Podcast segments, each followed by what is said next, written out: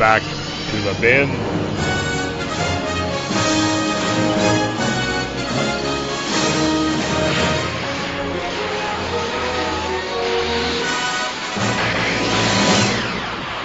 Hello, everybody, and welcome to Back to the Bins. I'm Paul Spataro, and that is Dr. Bill Robinson.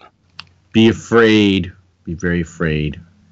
Today, Dr. Bill and I are doing a focus show, uh, not unlike our Avengers Spotlight or our Superman Doomsday Prey episodes, uh, but we're looking at a recent independent book called Fearscape, which is published by Vault Comics. Uh, we were actually provided a preview PDF of the first three issues of this series, and it is our intention to cover issue one today, and in all likelihood, we will do follow ups where we cover issues two and three. Uh, it was released on September 26, 2018, with a cover price of $3.99. And if I didn't already say, it's published by Vault Comics. It's written by Ryan O'Sullivan. The artist is Andrea Mutti. And who is the colorist, Bill? I don't have that open in front of me. Vladimir Popov. Uh, Popov. Pop, I'm not good on Russian names. I got the first one right. Vladimir Popov. Okay, P O we'll just- V. We'll just take that as all we need to know. Uh, I can barely So- say my name. I, I, you know, as as anybody who listens to this show regularly knows, I am mostly a Marvel guy, and I'm definitely a mainstream guy. So these are creators who have pretty much escaped my uh, my my previous uh, sight. Uh, but you know, we'll we'll talk about what we think about their work here. I, in looking them up, it looks like Ryan O'Sullivan has done most of his work for Image Comics. Uh, he's done quite a bit of stuff. Uh, and then Andrea Mutti looks like he's had a uh, pretty He's extensive career Marvel, already. and He's done for a lot of different companies, including Marvel. most most and I- recently some um, some Iron Man, um, uh, some of the various Iron Man um, miniseries that came out, like Iron Man versus Whiplash in 2010.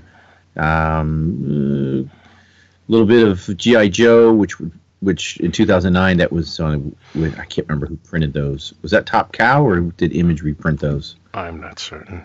So yeah, he's uh, uh, doesn't look like he. I don't see any real DC in his repertoire, but uh, uh, Daken Dark Wolverine, Invincible Iron Man Volume Eight, uh, X Men Prelude to Schism, Star Wars Knights of the Old Republic. So oh, Avengers Roll Call. Hmm. And while I'm pretty confident I'm pronouncing O'Sullivan correctly, I'm not so sure about Mutti. I don't know if it's Mutai or something else. You know, he uh, is apparently a resident of a town in Italy, and uh, I, you know, you wonder how they discover people from that far away. But I guess in the internet age, it's easier to do than it was, you know, 40 years ago. The Fearscape is a world beyond our own, populated by manifestations of our worst fears. Once per generation, the Muse travels to Earth, discovers our greatest storyteller, and takes them with her to the Fearscape to battle these fear creatures on our behalf. All has been well for eons until the Muse encounters Henry Henry, a plagiarist with delusions of literary grandeur. Mistaking him for our greatest storyteller, she ushers him into the Fearscape. Doom follows. Oh, that's actually the tag on the back of the cover. Right. Now we, you know, we both obviously have read this already. So now uh, we've we've both read the book already, and I guess we should just give our brief impressions of it. Uh, I found it to be a very intelligently written and well drawn book. To be, you know, to give it in a nutshell, uh, and the intelligent. The intelligence of the writing actually humbled me a little bit because there's there was some things I had to just kind of check out and figure out what they meant, and uh, it's definitely not something that you can just skim through, which I consider to be a positive. Uh, it, it, and it's it's the, the whole premise I think is fairly intriguing. So uh, I'm going to start off by saying I'm giving it a thumbs up, and then we'll take it from there. Right. Well, I think it's always good that when you can't just pick up a book and skim through it and you then go back and read it and say, oh, yeah, my initial thought of what happened here, because that's usually the way I read a comic. I'll pick it up, I'll flip through it, giving each page maybe a second or so and just go all the way through and, and then kind of formulate in my head what did I just see? Not really read, but what did I just see? And what's the story I think I'm to have? And then go back and read it. And I just could not, I, a lot of the images and, and such just made me stop and just really look and go, oh wow, okay, what's what is going on here? And oh, there's there's words. Wow, there's a lot of words. A modern comic book with words in it. Oh, amazing. So yeah, it was with, it with was, words that I have to actually think about. The words that I, you know, other than smash and and and run or you know simple three or four letter words, it, it was very uh, refreshing. Yeah, it, it really is. I have to say. So the cover of the book, and again, we're working off a PDF that Mr. O'Sullivan was kind enough to provide to us. Uh, it looks to be, I, I, assume, recreating. I doubt that the actual cover is this, but it looks as if it's a hardcover book uh, and well worn. Uh, mm-hmm. You know, where where you start seeing like almost the stitching in the hardcover. yeah, because it's been rubbed so so much that the that the smooth the the solid cover, you know, would have that there'd be raised bumps in a book cover that you wouldn't see. Like once you take the dust jacket off and you throw it down a few times, or it gets things stacked on top of it, it would rub those raised p- portions of the of the book cover, you know, lighter than the regular cover, and that's kind of the way it has that weathered look to um, the front and back cover. And the cover has an image on it of our protagonist uh, he looks like he's walking through the fearscape, kind of taking it all in. And there's a shadow on the wall, which has me thinking Minotaur, but I don't know exactly what it's supposed to be. Mm-hmm. And if you notice, it's not just on the weathered look is not just outside of the picture. It's actually on the front. It's on the picture. It's the entire thing, like it is part of a book cover. Did you notice that? Yes. Yeah. And there's also that, what what looked to be uh, some bends in it. And mm-hmm. again, I'm, I'm just assuming that this is recreated on, on a normal cover just to make it look this way. And we're not getting a PDF of a worn copy. Right, right.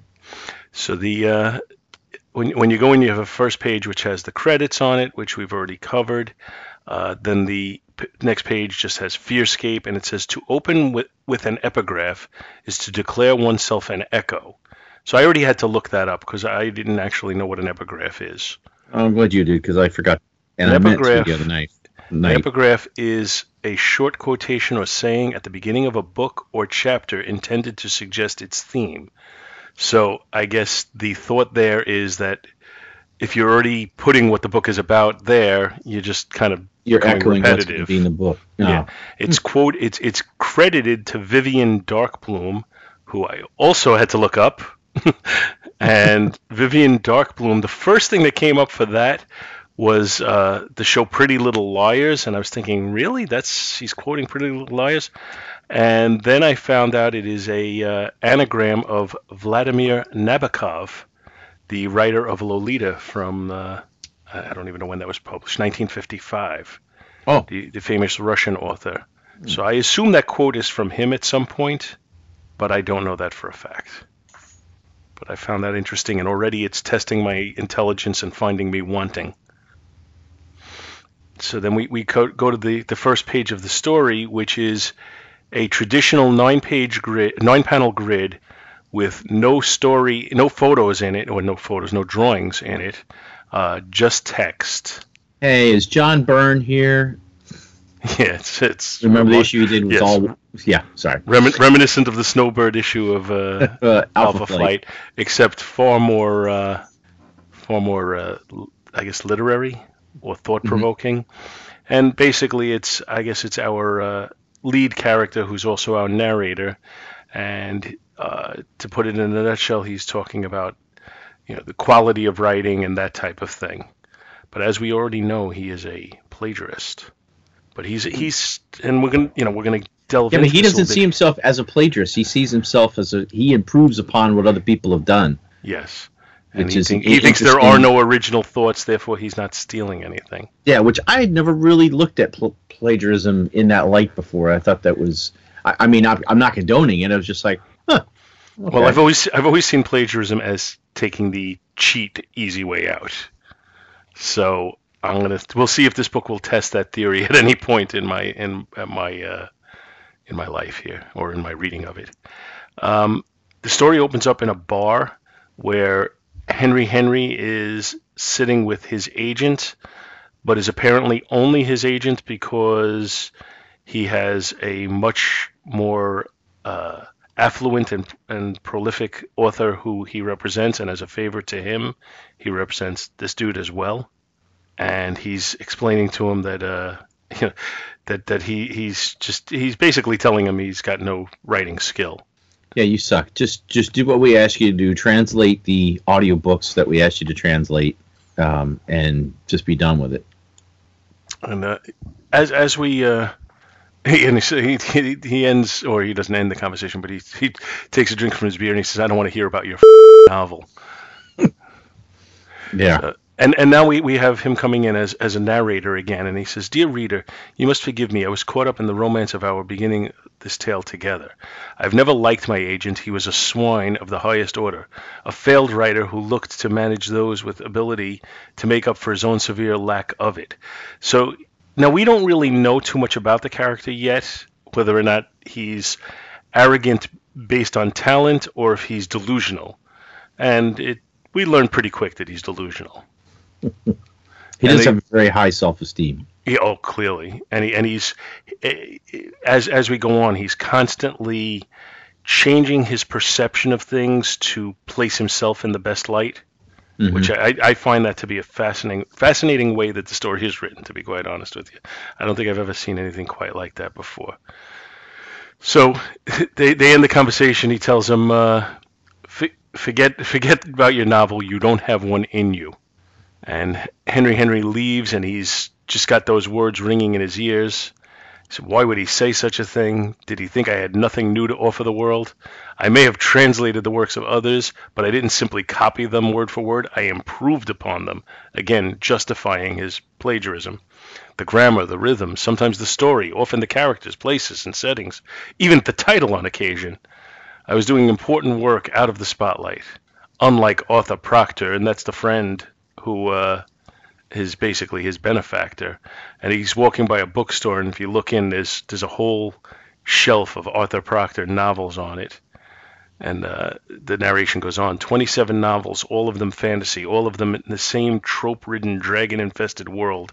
Yet I am the one lacking in originality. Again, justifying his own existence against that of others.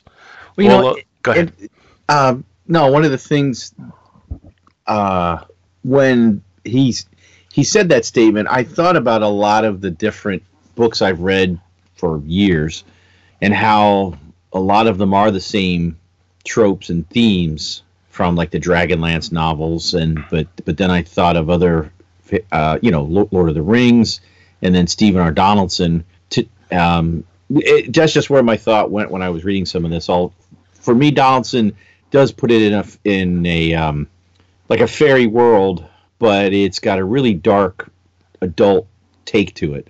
Uh, that that would be a whole nother show to try to get into that. I don't I don't know if you've ever read any of his uh, books. No, I have not. Ah, uh, but it does you know it does put start you thinking about when you're reading stuff or things. Excuse me. Let me talk more intelligently.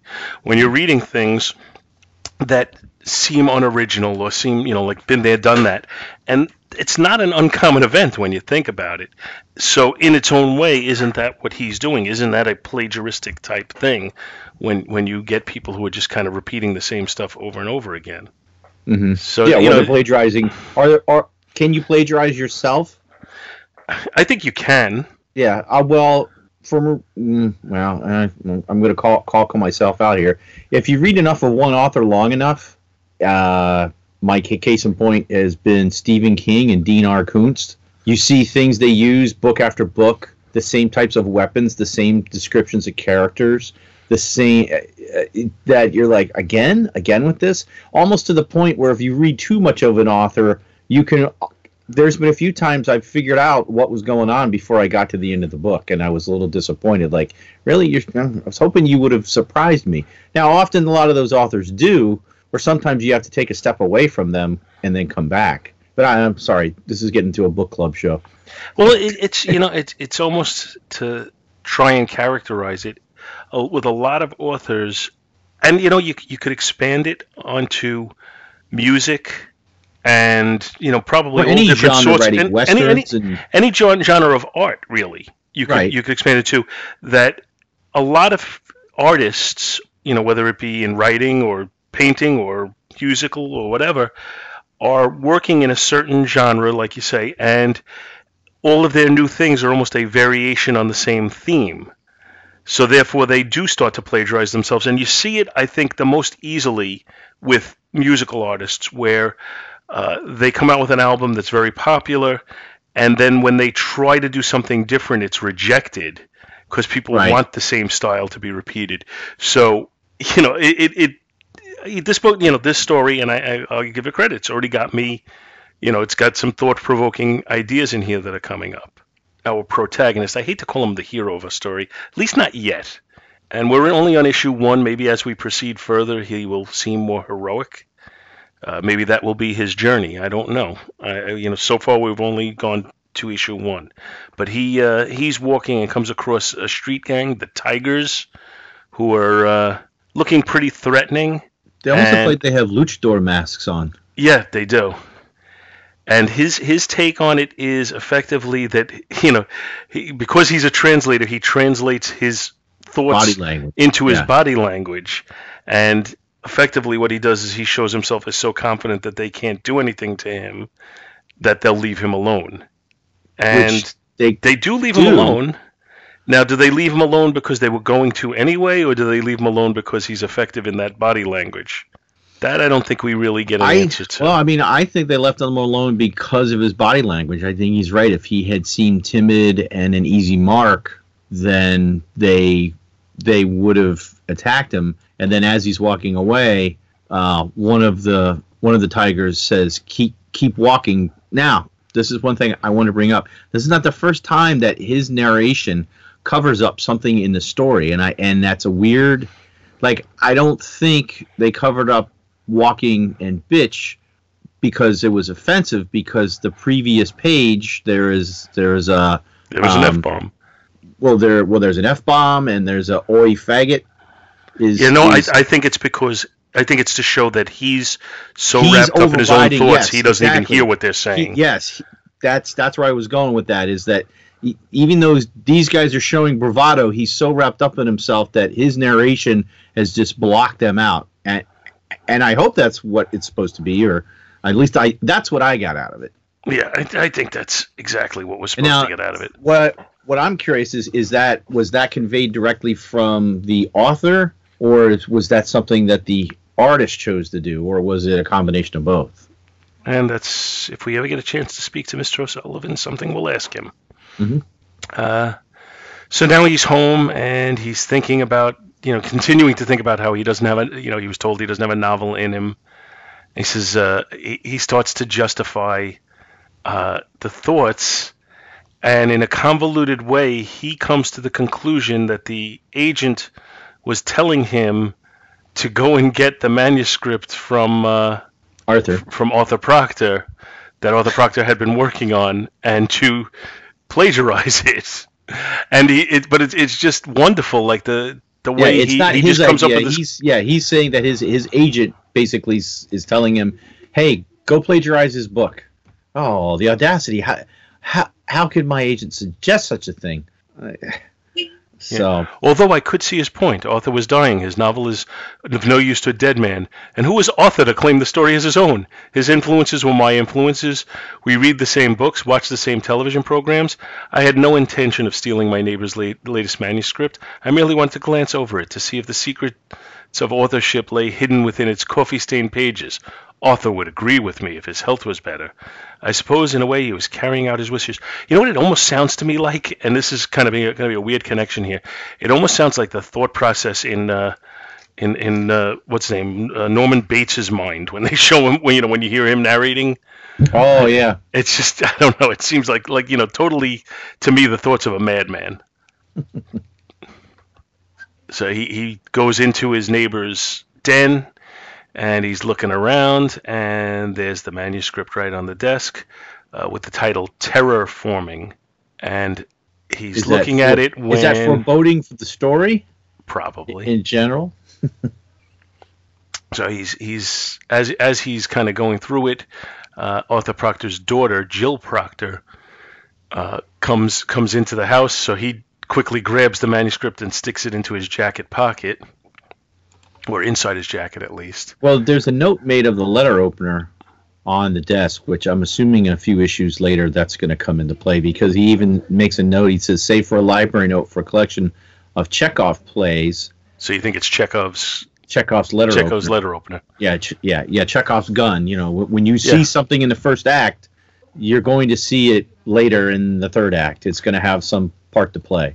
Yeah, and and the thought is, you know, it's it's economy of storytelling that you don't bother to show it if you're not going to use it later. So Mm-hmm. I think I think we take it even further here. Not only do we have that, but then we have the reference to Chekhov. So it would really be it's like smacking you in the head. it would really be flying in the face of conventionality if we never see that letter opener again. which we will see that letter opener again at the end of the end of the issue. So then Jill Proctor comes in. She's apparently a pres- professional artist, if you believe in such oxymorons. now, you, Guy is gotta, so full of himself. you got to wonder what, as as Mr. O'Sullivan was writing this book, does he fear insulting the artist in the book by writing something like that, even though it's not his own thoughts, it's his character's thoughts. Mhm. But she comes in, and says, please tell me you're not stealing stuff again. So apparently he's got a history here. Uh, how dare she suspect me of burglary? I only placed the manuscript in my jacket to avoid confrontation. Had she caught me Right. holding it, it wouldn't seem believable to say I hadn't. I had only desired a glance, not after last time. So you got to wonder what happened last time. Yeah. So I was simply checking on you in on your father's library. I don't want to hear it. Just get out of here. Why do you always try stuff like this? Dad is always so good to you. What's wrong with you? So Mm. then he's back in his house. I had no intention of thievery. My hand was forced. He's so pretentious and full of himself and full of justifications for everything he does. It's great. hmm Were it not for Jill's intervention, I would have only taken a short glance of I can't bring myself to say it. It was sort of over, he- the overblown title you might find emblazoned on a gothic, gothic typeface across the cover of a genre novel for Arrested Developments. Yeah, he can't even say the name of the of the. Now, can he not say the name of the manuscript because of the reasons he stated, or is that what he's telling himself because he's trying to deny the fact that he stole the manuscript to begin with? And if he puts a name on it, it's it'll be like like that would be kind of theft in his eyes, and now that's why he wants to rename it to begin his whole process of plagiarizing it, and making Well, it and- his own. And that's the next sentence in, in the narration. It would be the be the first thing I change. change, yeah. See, already I'm forming my own novel. Already my own novel was forming. then there's a knock at the door, and in comes the muse. Now, interesting uh, placement of word panels here again. Right, right, because There's narration panel directly over her face, which when I first started reading this, I thought, oh, maybe we're never going to see her face in this book. But no, we do. No, because because and but the word balloon that's over her face, I think, conveys just why the word balloon is there. It says no words could express her beauty in that moment. So much so that we, as the reader, don't even see her because it can't she's be blocked by drawn the word well, balloon. and it can't be drawn I mean, well I- enough for us to truly appreciate it. It's so beautiful, it can't be drawn in the book. There's another. Her her only words as she walks in is Arthur Proctor with a question mark, and that's also covered by a narration balloon to some extent. So he's not even hearing her when she says that. If our previous uh, thought process was correct, which I believe it is. Mhm. So then he he says yes to that, but you know the thought process is he didn't even hear her say it. He doesn't know what she's saying. yeah, he's just like, huh? This barefaced lie may have shocked you, given the honest discourse between you and I thus far. I love that. But it was for her own benefit. There is a kindness, perhaps even honesty, in using small lies to protect the fa- fragile nature of others. And she she knew it was him because of the powerful work of fiction within the walls. And we see a close up of the book that Arthur had been. I don't know if he had completed it. I don't know if it's. I don't Well, recall it. Is and it a I'm wondering completed if- manuscript? Uh, I think it was close to completion, but its name is again, it's terraforming, and uh, not terra as in Earth, but terror forming, and the character of Arthur Proctor is actually has Alzheimer's and is in the hospital. So is did he know? I'm I'm curious. Did did he know the muse was coming? That he was going to be drawn into this Fearscape battle, and that's the name of the book. Ter- terraforming is also a play on words for like world Right. building. Changing, yes, yeah. So, you know, I, I don't know. You know, I guess, I guess it's it's supposed to be a pun in its own way, but you know what what the underlying meaning of it is, I don't know yet.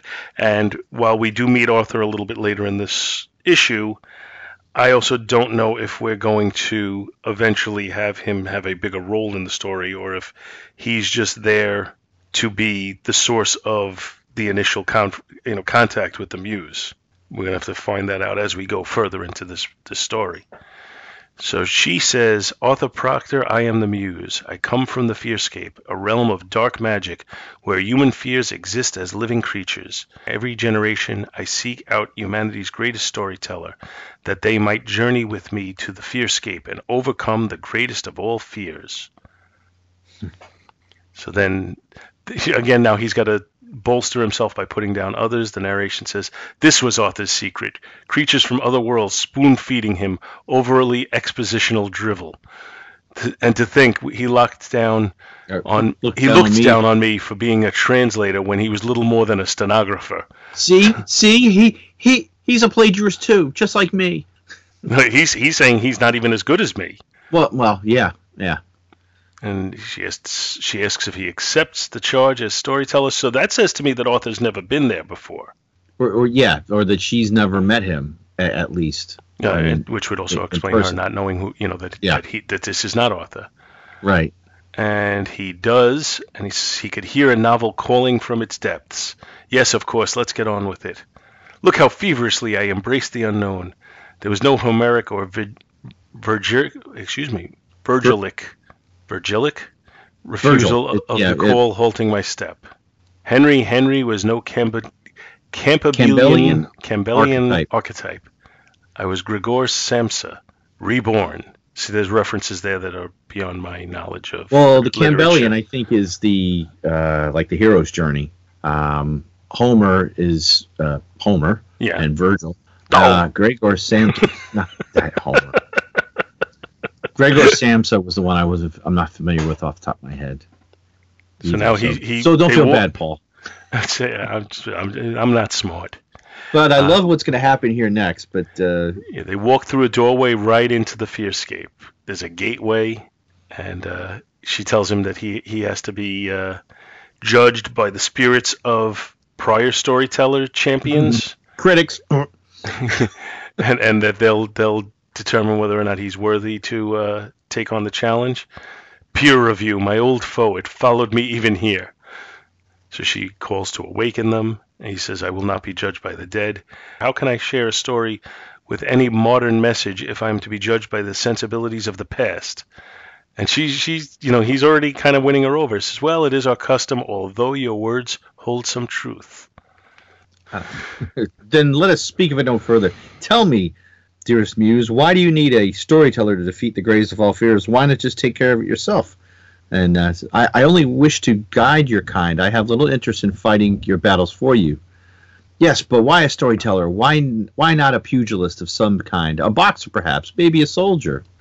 And but what's nice here is like now that he's shut off and she's accepted that they won't be judged by the previous poets and writers you could see these ghosts in the background, these ethereal shapes, just kind of walking around them. And as they walk, um, Henry Henry says, he, I, I could sense the echo, the echo spirit's eyes clawing at me as I maneuver, as I maneuver the muse away from them. I have never felt such concentrated anger. It was oddly flattering. So yeah, he's he's ditched all of all of them, and they're all like, they're all pissed off because they didn't get a chance to say, "Hey, this guy's a fraud." What are you doing? So, So, um, the fears are sentient beings, their power in the fearscape equal to the fear your kind has for them in your world. See now this small fear before us, and we see there's a rat on a ledge. And he says it's not exactly exactly terrifying. this was going to go too. And she says, it, it was not always this way. Many years ago, it held the title of the greatest fears before a storyteller discovered its identity. And they show the, the rat kind of looking much more menacing looking. And she identifies it as the Black Plague from the 14th century, which humanity feared above all else. because that was carried by the rodents. And in those days, the storyteller was an Italian scholar by the name of Francisco Petra- Petrarch. I'm probably mauling that, but okay. He, armed with Cupid's bow, made short work of the greatest of all fears. So he shoots that rodent thing, which then starts humanity on a, a renaissance. Yeah, he was a, a, poet who was considered the founder of um, um, humanism. Uh, I'm not going to go through and define humanism. And as the story is being retold in the flashbacks, uh, we have a blank panel and it says, Forgive me, dear reader, but I've elected to remove this image of Petrarch firing his bow into the heart of the greatest of all fears. While I adore the, adore the irony of that love-lorn European blowhard firing an arrow into the heart of another, our tale is not one of violent titillation. We, we men of letters must disregard visceral thrill of murder. So they move on, and they come across. Do you right? think this is something being said about censorship? You know, censoring things, or I don't know. Cen- uh, it, it was it was a weird like it kind of just stopped the story for a second. You're like, huh? Well, I, I think there could be something about censorship in that. Well, because we see in the following panel that the rat is dead and there's blood all over. Yeah. It so it's. But I also think it's to remind us that we're be, we're getting the story through his eyes, and it's what he chooses to show us. Yeah, almost like he doesn't want the other scene to overtop anything he's going to bring us. Yeah, I, I, think there could be some of that. Hmm. So we move on and we, we meet up with. Is this the same uh, the same uh, author, the poet? And he's still alive and he's sitting on a tree stump. Yes. Waiting for. Uh, he's calling to Laura, and I don't know if the muse is Laura, but that's who he's talking to. So I had thought my life wasted on loving something mortal, yet here you stand, not having aged a day. What brings you to the amorous woods? While you would you like to sit a while? I haven't much to offer, but Laura, sweet Laura, my love, please respond. No, no, no, do not respond. Simply move, maintain your silence, but break your stillness, little ivory maiden. Turn your body towards me that I may know you hear my voice. Do not haunt me. I am little more than a ghost of myself these days. Yes, it is the same right, the same author, because she mm-hmm. says he defeated the plague, but he became consumed by his own story. This is one of the dangers you will face, storyteller. How coldly she ignored him. Was this to be my fate, used up and thrown aside like so many authors before me? I almost felt pity for the man, were he not such an insufferable fool. I might wait. I have missed a key detail here. We skipped over it, you and I. Let us backtrack. Could it be these amorous woods? Petrarch, a man of letters, would often write to St. Augustine. Perhaps this eternal August surrounding us him is a hint to that. Forgive me, I'm confusing August with autumn. No, it can't be that. We must dig deeper. Ah, here we are, the tree. It has a name beginning with L. Larch, linden, la something. It's no use, I can't recall. It will bother me. I'll be grasping at names all day. I've read about it. It's some sort of evergreen. It never sheds its leaves, whatever the weather, an immortal tree. You know the type. Thou knoweth. my apologies, friends. My words still drift into archaic. Perhaps it's Petrarch's influence. Regardless, I've missed our symbol. Whatever it was, let us continue without it. Now, I assume all of that. Now, a larch is a coniferous tree with with bunches of hmm, all these big words. Deciduous, deciduous, deciduous. Thank you, because I'm the guy that can't say hyper hyperbole. Bright green needles found in cool regions of the northern hemisphere, which would be Europe. It is grown for its tough timber and its resin, which yields turpentine.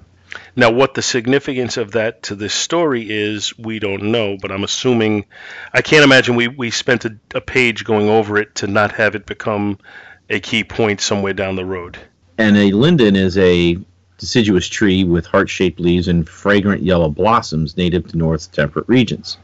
And it is pale soft lumber is used for carving and furniture. So, yeah, these are actual trees. I was not familiar with those two tree names. I've heard of a larch before, but I couldn't have told you. I've heard of a birch, but not a larch. I know so now, now we come across three three men who I assume are authors from the past. Um, I'm not sure. Nor am I. I'm just speculating. Although later they all look the same. In that first thing, one of them has his top of his head is in shadow. The middle one is not, and the bottom one. And I was doing see no evil, hear no evil, speak no evil. I But didn't then- get that from this, but it could be. But later, they're all seen as equals with nothing, no, not nothing depicting that, and it may just be something I read into it. All right, well, we'll revisit them later. So now we cut back to, I guess, the real world where uh, Jill Proctor is walking the street and she walks by the uh, luchador wearing tiger group. And clearly they notice her, but they don't do anything. They let her walk right by. Uh, and she goes to the hospital where her dad is laying in a bed, apparently withering away. Uh, it says, uh, Sorry if I sound moo- moody. I just had a run in with you know who. I don't know why you're friends with him. He doesn't care about anyone but himself. Anyway, when you're feeling better, I want to show you something. I think you'll like it. Are you feeling any better? And he's just sitting there staring at her. Yeah. She says, Please come back, Dad, just for a day. I promise I won't ask again. I just want to say goodbye properly. And then we cut to a shot outside of the hospital, and you could see the Oh. Tiger Gang looking at the hospital. You think the Tiger Gang? They think the three, there's three tigers are the three guys Mm, that could be a connection. because look, look how the fog is point. is around their bodies, and then we cut to these three guys walking. Like I wonder if they're actually these three guys are the same three in the Fearscape. I don't know. We're gonna we're gonna. I, I I assume we're gonna find out more as we move on from this. Mm. So we cut back from the hospital. We see the three of them looking at the hospital. I assume they're possibly waiting for her to come back out. I don't know. Mm. But we cut back into the fearscape. This is uh, here we come to the end of our first chapter, and we have yet to show a villain to our tale. Very Shakespearean, wouldn't you say? Of course you would. You see the depth, the nuance, and then uh, the uh, three gentlemen are shown, and one of them says, "My lord, another storyteller has entered the fearscape." And then uh, a voice of, I guess, our villain. Hast thou seen him with thine own eyes? And they say, Yes, he's perfect. And then the person responds, Well, then. And then we get interrupted by another narration. Forgive me, dear reader, but we will not end our first chapter revealing our villain. We are not some trite genre novel in need of cliffhanger. We are creating literature together, friend. Yet despite this, we shall still find ourselves opposed by the casual reader, and even worse, its mutated older sibling, the critic. Let us confound, our inevitable foes. Let us end this first chapter with a trick that only we shall know the meaning of. Let it be a declaration of our ownership of this tale. Let us cast in these closing moments a series of images. Let them be random, unimportant little trifles, and let these overly analytical, grid obsessed pseudo intellectuals try to draw meaning from them, which is exactly what I do.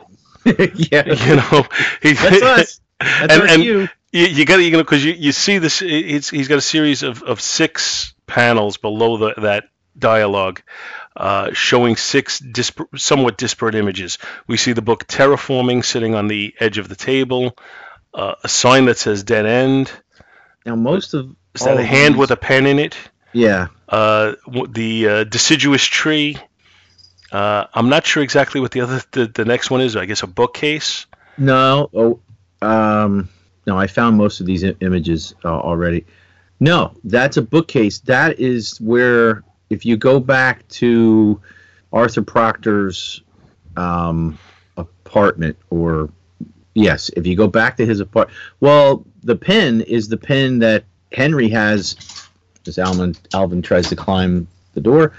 That's the pen when he's sitting on his couch in his apartment. He's holding the pen in his hand. mm-hmm. So that's that image. And he goes to Arthur's apartment, and that that image is if you go to page thirteen, page thirteen of the PDF, look at the top panel. That's the the table that the manuscript and the letter opener was on. That's the edge of the table bookcase, and then that appears to be some type of crib. Now I say that's a crib because at the top of page um, thirteen and at the top of page fourteen we see Jill with her hand, and now you see that looks like a Mhm. child's crib. yeah it does you're But- right Who would that be? The crib she was in? Or would that be her child? Who knows? We don't know yet. Yeah, that's So but- again, he- he's you know whether it's Ryan O'Sullivan and the art artist uh, creating these images to give us clues as to what's going to happen, clues which I cannot put together, or whether it is just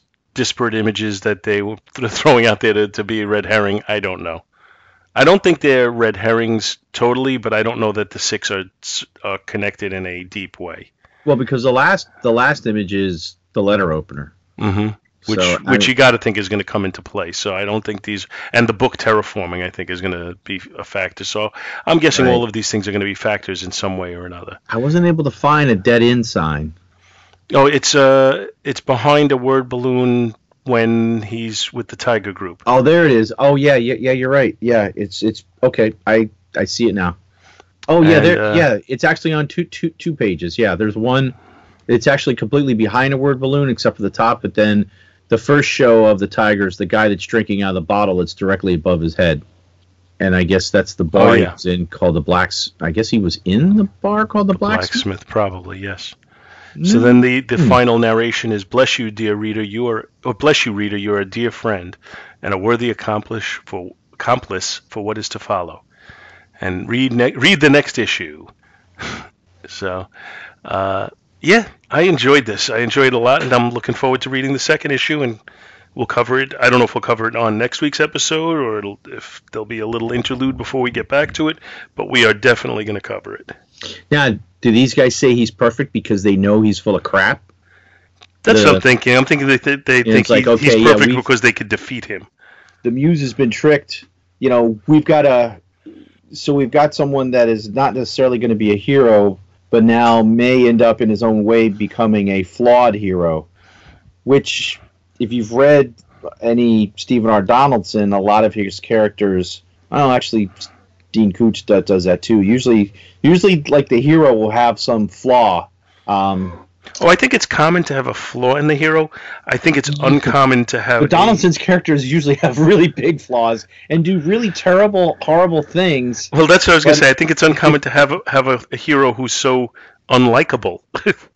right. I mean, one of his characters uh, in the book, oh, what is it, Lord Foul's Bane, which is the character of Thomas Covenant, who's a man who's in the real world and he contracts leprosy and he loses uh, three uh, two fingers off of one of his hands. And um, he was an author if i remember it's been a long time since i read the books. And he things happen in, in the real world that cause him to get knocked out and become unconscious. And when he wakes up he wakes up in a in a fairy tale place called the land and the land thrives on nature and this and that um, and life, and he is believed to be a hero reborn called Berek Halfhand because he's missing the fingers, and he has a wedding ring made of white gold. And white gold is a symbol of wild of, of certain magic in this realm. So he's the white gold wielder, and, and, and he's basically all this stuff is put upon him, and the whole time he's basically saying, I don't believe it. And he's called the unbeliever and, and, and his whole but when he gets to the land he gets healed and his his body now can feel with the dead nerve endings and one of the first things he does to repay the kindness that he's shown is that he rapes the uh, girl that found him and healed him with the power of, of the land so on one hand he's done this horrible thing but he's being seen by all these other people and propped up as this hero reborn and that's the kind of I kind of see that a little bit here. That's that's the that's the connection that I'm making with it is that Henry is going to although although Henry's a bit seems to be a bit of an a-hole. You think? Thomas Covenant didn't really see himself eh, you know he had to really be convinced of everything and i mean he did horrible things but he didn't do it he did it when he lost control and people would just sacrifice themselves for him and that's not what he what he wanted it, it's a good series of books it's it's like two. Well, there's three series, uh, but that's all. I, I don't want to get too deep into that. Sorry, Babylon. I really like those books. I've read them twice over the past 30, 40 years. Well, I agree though about the flawed hero and possibly even the unlikable hero, and I think it's a very difficult thing to do well. Uh, because normally, if, if your characters are unlikable, you know, people aren't going to be drawn to it to want to read it. So if you can write it in a way where people are going to read this unlikable hero and still come along to to check it out, I think that you know that, that you're doing something. And Mm-hmm. uh, so far through you know through one issue, I can't you know I can't speak beyond that yet. But through one issue, I think uh, he did a really good job of that. I think the artwork, and I don't think we oh yeah, focused enough say on the we- artwork. Yeah, we didn't really t- talk about Uh, the art. The art is very. Uh, um, It, it has a very fantasy world feel about it. Uh, the real world looks pretty real. yeah, exactly. The The fantasy world fantasy looks world looks pretty fantasy, and like some of the flashbacks that tell some history things look history. it, it's it yeah the I mean the art style and the coloring and the and the shadowing and all seem to change based on where we are and what what's going on in the, the individual scenes individual scenes. Uh, and I think it, it creates a mood that's really well done. But beyond that I think the uh, the storytelling in it uh, you know you you couldn't this isn't one where you could get the storytelling done with just the pictures because there's so much psychological thing, so much psychological uh, foreplay going on with this character's mind. Uh, but the pictures really complement the lang- the words really well, and you know the the drawings are, are well done. It's you know his anatomy looks to be pretty well put together. Uh, I'm wondering if there's some sort of a famous uh, model that this character is based on as far as appearance. Mm, I don't know. I didn't really detect any photorealism or. Um, hmm. Yeah, No, not he- sure. He almost has like I- a look like an older Keanu Reeves to me. You know, you know what? That is exactly what I thought last night. If I was going to cast this as a movie, who would I cast in these roles? And Keanu Reeves, I thought that, and I was like, oh, I'm not going to say that to Paul because he'll think I'm an idiot. Well, I do think that, but that's besides the point. What? or I would say like a younger Gabriel Byrne because he's always looked old. I think Gabriel Byrne would be a would be a good uh, a good choice for this if you could get Gabriel Byrne from about 20 years ago to play the part. Mhm. Yeah. And I don't know, they they look to me like they they're probably referenced, not photo referenced, but just character model referenced. That there's somebody he had in mind as he was drawing them. She maybe- looks to me. I couldn't tell you specifically who, but to me she has the looks of like an old time movie star. Uh, Yeah. if if I was gonna go current day, maybe like a Laura Dern. hmm Maybe a younger Laura Dern, or because I was thinking who would be the agent, and I was thinking, um, uh, to me, it looked like Gary Oldman. An As- old Gary Oldman. Well, as uh, Commissioner Gordon in the Batman movies, is what he looked to me. I'm not sure I'm on with that one, but it's Or, or, or uh, the oddly enough, the other actor that just played Commissioner Gordon, who played J. Jonah Jameson. I can't remember the actor's name off the top of my head. uh, and I know it, and I can't think of it now. You see, he does the farmers commercials too. he first came to to my attention in the TV series Oz on HBO when he Oh, played, yeah. a, Yep. played a white supremacist. I believe that's one of the first places I saw him too. Yeah. he played Schillinger. So the Muse, hmm, trying to think. The, the Muse really looks like somebody too, but I can't think She be. she almost looks like a variation on Jill Proctor. Like like it, could, it could be Jill Proctor with different hair, and I'm wondering if there's something there to that. I don't know. Maybe his daughter was his Muse in some aspects. Hmm. Yeah. But uh, yeah, I'm glad I'm glad we were provided this issue, and I'm glad we had a chance to cover it. Uh, let's do let's rate it, Oh, I'm I'm gonna give it A's across everything. F- especially for a first out, first outing. Uh, I guess the hardest thing to do with a, a book like this is just to get your to get your initial audience because you don't have a built-in audience. You're not, you know, it's not Marvel Comics, it's not DC Comics, it's not going to have that wide distribution.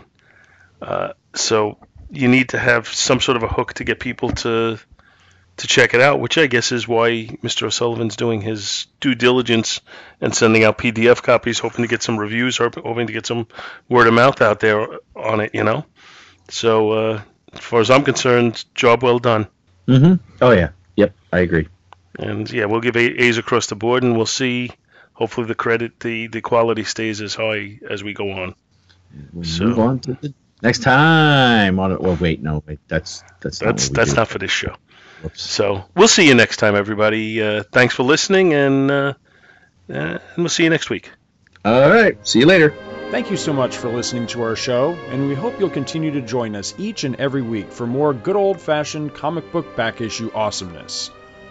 You can contact Back to the Bins to leave feedback, comments, questions, suggestions, and criticisms via email at backtothebins at gmail.com or by joining the Back to the Bins group on Facebook. Back to the Bins is a proud affiliate of the Two True Freaks Internet Radio Network, which you may find at www.twotruefreaks.com. Two True Freaks is a registered trademark of DiManzo Corps of Milan, Italy, all rights reserved. Each and every month, the Two True Freaks Network produces dozens of new and exciting episodes which regularly reach tens of thousands of loyal listeners worldwide. Sponsorship and or advertising opportunities are available. Inquiries may be made via email to twotruefreaks at gmail.com. Please take a moment to stop by the twotruefreaks.com site and check out their many other fine podcasts, won't you? Thanks, and we'll see you next week.